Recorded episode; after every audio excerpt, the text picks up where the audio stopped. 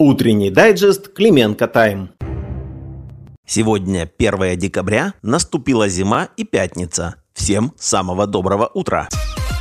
С сегодняшнего дня и до конца войны в Закарпатской области вводят проверку документов. Приказ об этом подписал глава областной военной администрации совместно с начальником ТЦК. В нем назначены коменданты районов и городов Закарпатья, которые определят уполномоченных лиц для проведения проверки документов у всех лиц, находящихся на территории области.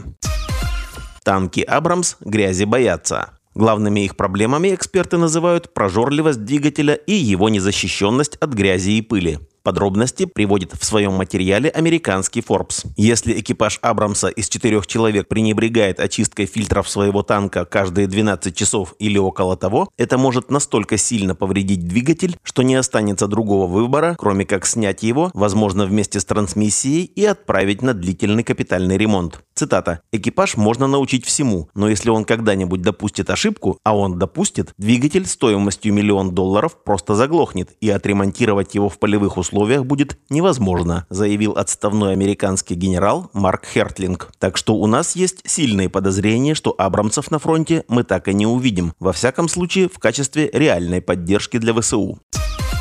Польские перевозчики пообещали не блокировать новые пункты пропуска на границе с Украиной. Однако продолжат протест на четырех КПП. Об этом заявил их представитель Вальдемар Ящур. Цитата. «На сегодняшней встрече мы сказали министру, что не намерены прекращать наш протест. Однако мы отказались от его распространения на другие пункты пересечения границы, хотя он уже готовился. Мы также готовы рассмотреть возможность смягчения формы нашего протеста, если польское государство усилит эффективный контроль над грузовиками, въезжающими в Польшу», сказал он. Вчера же польское министерство инфраструктуры отправило письмо с требованиями польских протестующих на границе вице-премьер-министру по вопросам восстановления Украины Александру Кубракову. В нем министр Анджей Адамчик призвал срочно принять меры по выполнению требований польских автоперевозчиков.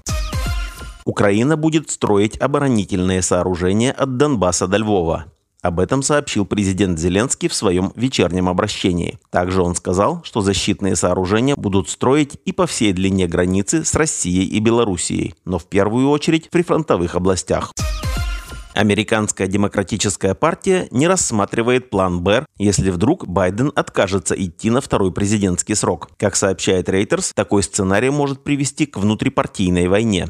Впрочем, также сообщается, что Байден таки наверняка пойдет на второй срок, несмотря на явное падение собственных рейтингов и риск проиграть Трампу. В Украине за 11 месяцев 2023 года от обстрелов населенных пунктов погибли 2000 гражданских лиц. За этот период российские войска 59 тысяч раз обстреляли населенные пункты Украины в 24 регионах страны. В результате 11 тысяч пострадали, 2 тысячи человек погибли. Об этом сообщил глава МВД Игорь Клименко во время встречи с послами стран G7. Он также сообщил, что в парламент представлены проекты законов, которые позволят усовершенствовать порядок обращения оружия в Украине. Он особенно подчеркнул, что все оружие, находящееся на руках у граждан, должно быть учтено национальной полицией Украины, а после завершения войны должно быть сдано в правоохранительные органы в течение 90 дней.